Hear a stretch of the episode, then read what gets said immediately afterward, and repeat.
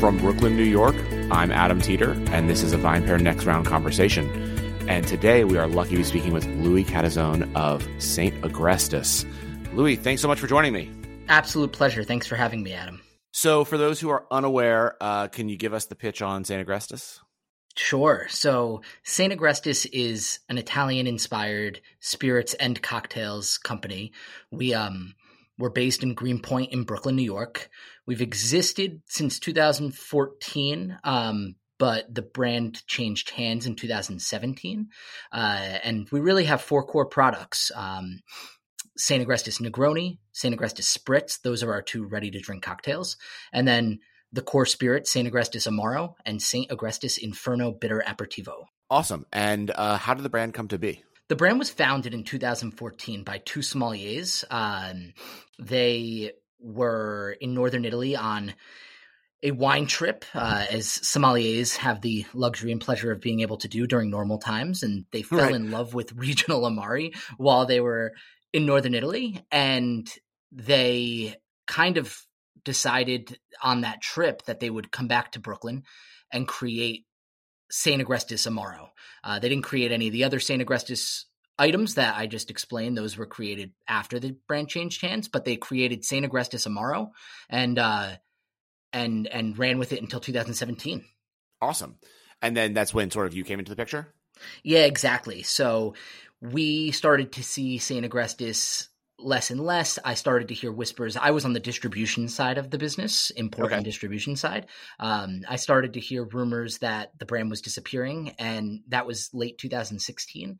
And then by summer two thousand seventeen, we uh, we we closed the, on the brand. We brought production from Gowanus over to Greenpoint and had some some fun and exciting tricks up our sleeves for the launches that, you know, now are on the market. Awesome. So, um. Obviously, you know, you have these these four core products. Uh, one of the things, though, that I think is really brilliant that you guys do is you put uh, the Negroni in boxes. How did that happen? I had been thinking about putting the Negroni in a box for years. Uh, I think it's it's the perfect cocktail to be in a bag-in-box format for for a multitude of reasons. But the impetus of it actually begins with a trip. One of my very first trips out of market to go visit a different city in the United States and uh-huh. work the market with our distributor out there. I was in Minneapolis visiting the wine company, who's our incredible distributor in the state of Minnesota. And the folks uh, were taking me out around, and we were at a retail shop, which was understandably much larger than a New York retailer that I had been yeah. used to. And the the buyer said, okay, these Negronis are incredible and, and, and we love them. And we're going to bring them in, but Minnesotans don't want things small. They want things big. And as he's saying it, I'm literally staring at a, a display of bag-in-box wine. I thought, wow, that is going to be the format for this at some point. Uh, and then when the pandemic happened, it was a no-brainer with the way folks changed their drinking rituals and the way they were drinking. It just made all the sense in the world at that point to to dive in on it, uh, despite having some hesitancies pre-pandemic about it cheapening the brand because of the negative connotations around bag-in-box stuff, which we're getting away right. from. But when the pandemic happened, I thought, yeah, this is perfect. People want this in the fridge right now. I'm gonna I'm gonna go ahead, buy the equipment that we need to be able to do it, and see how the world responds. It's awesome. I, so I, I, I think it's awesome. I had one in my fridge throughout the pandemic. I, I think, appreciate I think, that. I think we bought like th- went through like two or three of them throughout the pandemic. It's just it's so great because it's like it's it is the perfect Negroni, and I mean it's just yeah, it's super convenient. So at the end of the day, if you want just a cocktail and you know you don't want to make it, um, you can get what I felt was a very what I feel is a very like you know craft cocktail bar quality Negroni, um, but just in the fridge. So yeah, I mean, and I, it's funny to me that I really had never seen that before, and I just thought it was brilliant. Well, thank you. Yeah, no one had ever really done it before, but it was a pivot that a lot of folks agreed with you on as far as the usability of it. It, it just was something that was easy, and there was so much complication going on in the world. There still is, obviously, but yeah, it was nice to just have a cocktail waiting for you at home. So how did you decide that that, like, so obviously there was the the bitter and the Amaro existed. How did you decide you wanted to start making cocktails? What was the process of that in, from a business standpoint? And were you at all concerned when you were doing them, especially just given the like association people have with Campari when it comes to the Negroni or Aperol when it comes to spritz, that you would have any sort of like pushback from consumers? I actually thought that the ready-to-drink cocktails would help kind of curb that concern that a consumer might have. And we launched the Negroni in bottles, in single-serve one hundred milliliter bottles, before we launched the Inferno Bitter.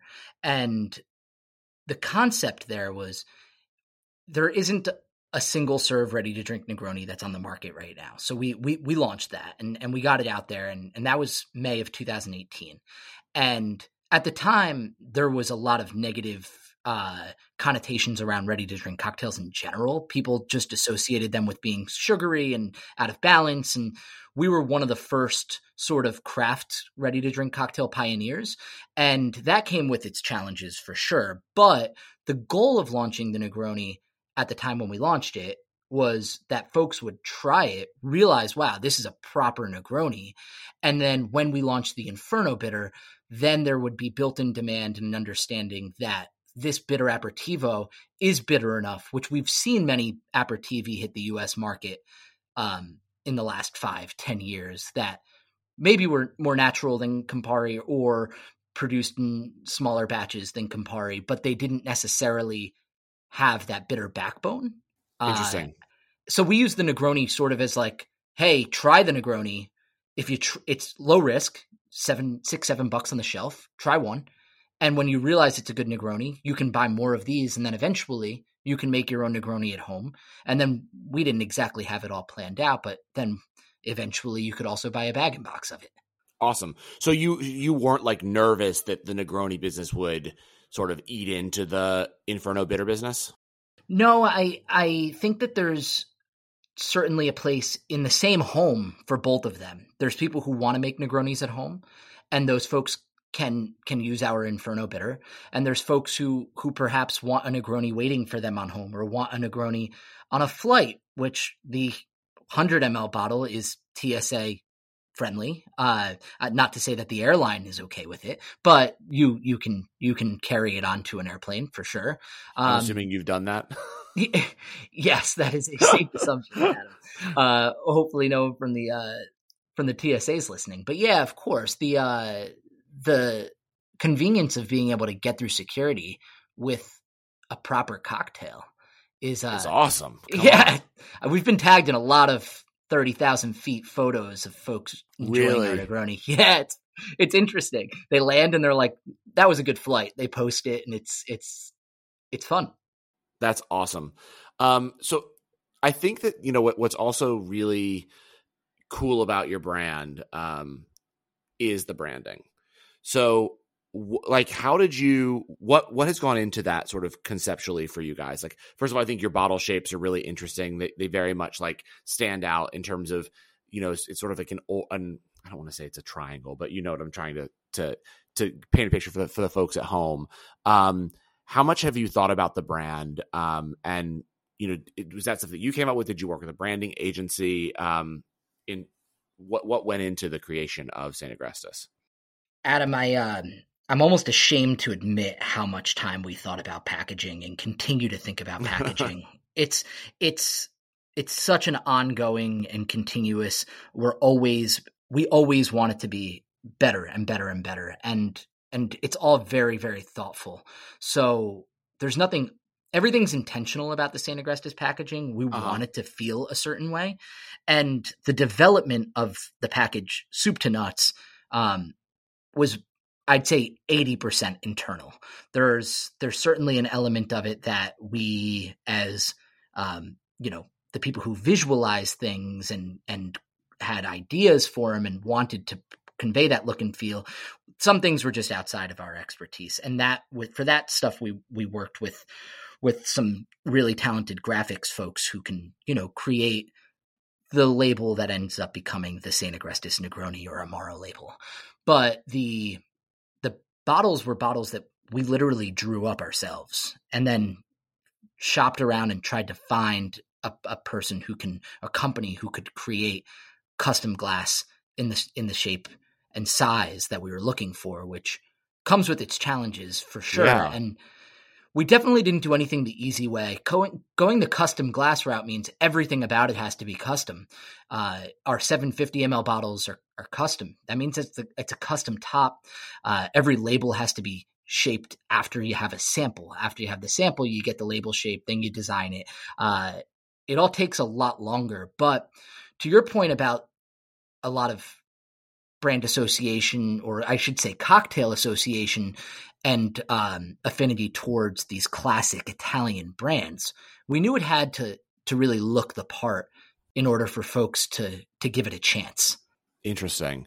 Yeah, I mean, I think what was the decision to do the the leather at the top, the like the tag that I feel like you guys have also become known for? Was that as well just a way that it popped, you know, to have it pop on the shelf?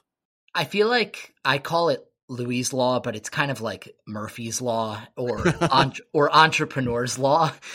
Everything that can go wrong, especially as it pertains to packaging, will go wrong. And the reason we ended up with what is at the top is because we had labels that looked really good. They were neckers that that came in, and they looked incredible on a on a screen at them, but they looked terrible in real life. We could not roll them out when we changed to that custom Amaro and Inferno Bitter bottle. They just wouldn't have looked the part.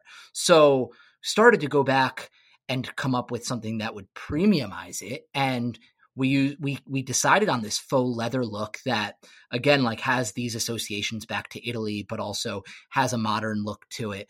Uh, and then we end up putting a pin on it because we couldn't find anyone that had an adhesive, like faux leather that was an adhesive that also could hold the that piece up. So we put a pin into it as a, okay, well, the pin will hold the thing together. And then now we have an adhesive, but we haven't done away with the pin because bartenders and consumers just love getting a bottle of Sant'Agrestis Amaro. And when they're finished with it, boom, they have a, a pin for their apron or, or to wear on their hat or whatever. That's amazing. So um, you're obviously, you're selling them online as well, all the products. Uh, how has that has that gotten more insane during the pandemic? Did you see a lot more people buying online? Uh, and how much is that a focus of the business moving forward? Online effectively didn't exist for us directly on our website until the start of the pandemic. So so it's hard to say that it's increased because it, it, you couldn't. The only right. thing you could buy on Sant'Agrestis dot com pre-pandemic was a tour or a tasting at our at our tasting room in Greenpoint. Those were the only things you could buy. So we kind of had a website that, you know, had products on it, but they were tours and tasting products. They weren't um, they weren't the actual spirits and cocktails that we produce. But as soon as the laws sort of changed in New York that allowed us to sell to folks within New York, we made the website, we we changed the website and allowed folks to be able to do that. We were able to get a lot of folks immediately because we also were producing some hand sanitizer at the time and there was no hand sanitizer. Oh. So that the yeah. timing was perfect because folks wanted hand sanitizer. We were giving a fifty milliliters of free, really nice smelling and, and uh, effective hand sanitizer away with any purchase on Sant'Agrestis dot com. And The that sort of kickstarted our online business, and it was only available in Brooklyn, Manhattan, and Queens, but it's now expanded to thirty-five or so states. That um, it's pretty complicated to get the actual products to. I it seems like a direct to consumer uh, experience for folks because you're going to our website, but there's a lot of compliant third parties that actually do a lot of the money collection, like they, we, we don't receive that money. It's a pretty convoluted process, but okay. that's the only way to do it legally. But the whole point is we have the customers coming to us now. And if we spend a dime in marketing, we're actually marketing for them to come to us and they get the spirits at their, at their home delivered. And it's a focus that we are where, where thinking is never going to go away. Right. That's so cool, man. So in terms of like the, the core, do you have plans to add more? Have you thought about it? Like what could be coming down the, the pipeline? We're constantly R and D ing and, and, and innovating. We've done a lot of innovation in packaging, which which you've already paid some tribute to, not just today, but in previous episodes as well. So thank you, Adam. Um, but we have a spritz on the market, and that spritz does have a, an aperitivo that doesn't exist yet. A lot of folks think it's the Inferno Bitter because the Inferno Bitter does exist, but we have another right. aperitivo on the market called Paradiso, and I'm sorry, not on the market. We have another. I guess we have maybe another, soon. Yeah, well, it's actually probably not happening this year. We okay. had it all set to launch April of twenty twenty, and we decided that couldn't have been there couldn't have been a worse time to launch something, especially when we believed that product would have had so many applications in bars and restaurants. So we decided not to launch it then.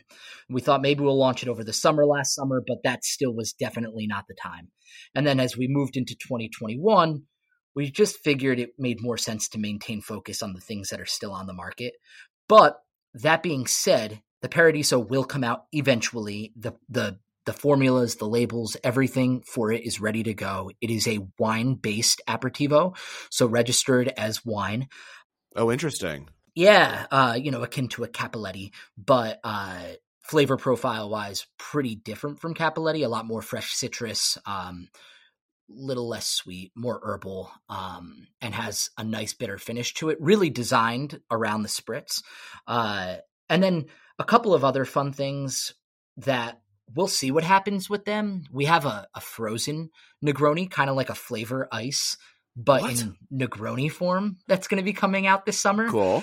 And we haven't announced that or anything, but you you know, I'm I'm happy to leak it here, if you will. It's gonna be um it's gonna be a twelve percent alcohol, uh, so half the alcohol of our actual Negroni, so we can achieve a frozen Negroni at twenty-four percent. It separates, but it doesn't freeze. Right. Um, and it's it's like an adult flavor ice or an adult ice pop. Uh, That's super cool. Yeah, we're excited about those. We we think that during the summertime, they're just a fun way to enjoy a, a frozen Negroni in, in a little bit of a different way. And we're continuing to explore different ways that folks want to drink uh, the types of spirits and cocktails that, that we make. So we might innovate some more in format. We have other fun ideas. Some of them are really – I have an idea that I think is – maybe the best idea we've ever had. I'm not going to tell you what it is, but okay. I, I just can't, I just can't accomplish it right now. There's just no technology that's perfect for this format um, that I, that I really want to launch of, of one of our products, but it's not possible at the moment. Interesting. So do you guys, um, are you, you mentioned the tasting room. Are you, have you reopened your tasting room? What's happened since, you know, in, in the last year for you uh, in that regard? The tasting room is still closed. We okay. we didn't set the tasting room up, and it opened just months before the pandemic, but we didn't set it up with a pandemic in mind, obviously. Right. It's right in the middle of our production space. So until now, it has felt like it would have been super irresponsible for us to risk having to shut the factory down because there's no just open to the public entrance. You'd have to walk directly to the middle of our production facility. And if you need to use the restroom, you got to walk through the production facility. So we have decided at this point that it just continues to make sense to stay yep. production focused at the facility. That makes a lot of sense. Well, Louis, this was a really interesting conversation. And I mean, I I love all the perspectives that you you brought in terms of how you guys built the brand, um, the story behind it that I didn't I wasn't aware of. I'm a huge fan of your products, um, so I, I would tell everyone here who listens if, if you have not ever had Sant'Agrestis, you need to. Um, the you know what you guys are doing is really cool, and I think around the packaging and innovation to hear sort of how you concepted that is smart. You guys are doing very very very innovative things there, which I think is crazy, right? Because I mean, if you think about it, we've had, as you said, bag-in-box for wine forever. The fact that you decided to put a cocktail in there, to me, is this no-brainer that no one had thought of before, and you know now you're doing it. I mean, I'm sure you're going to have people obviously now take your idea and copy it, because it's it's just it's it's like, oh, of course. But I mean, huge huge kudos to you, man. Like, this the stuff you're doing is awesome. Um and yeah, I thank you so much for coming on the podcast. I wish you nothing but more success. Adam, obviously uh your your kind words mean a whole lot to us, and we appreciate all of that, your support in all the ways, and and it's been a pleasure chatting with you as well. Thanks so much for listening to the VinePair podcast. If you love this show as much as we love making it, then please leave us a rating or review on iTunes, Spotify, Stitcher, or wherever it is you get your podcasts. It really helps everyone else discover the show. Now for the credits. VinePair is produced and recorded in New York City and Seattle, Washington, by myself and Zach Jabal, who does all the editing and loves to get the credit. Also, I would love to give a special shout out to my VinePair co-founder, Josh Mallon, for helping make all this possible, and also to Keith Beavers, VinePair Tastings Director, who is additionally a producer on this show. I also want to, of course, thank every other member of the VinePair team who are instrumental in all of the ideas that go into making this show every week. Thanks so much for listening, and we'll see you again.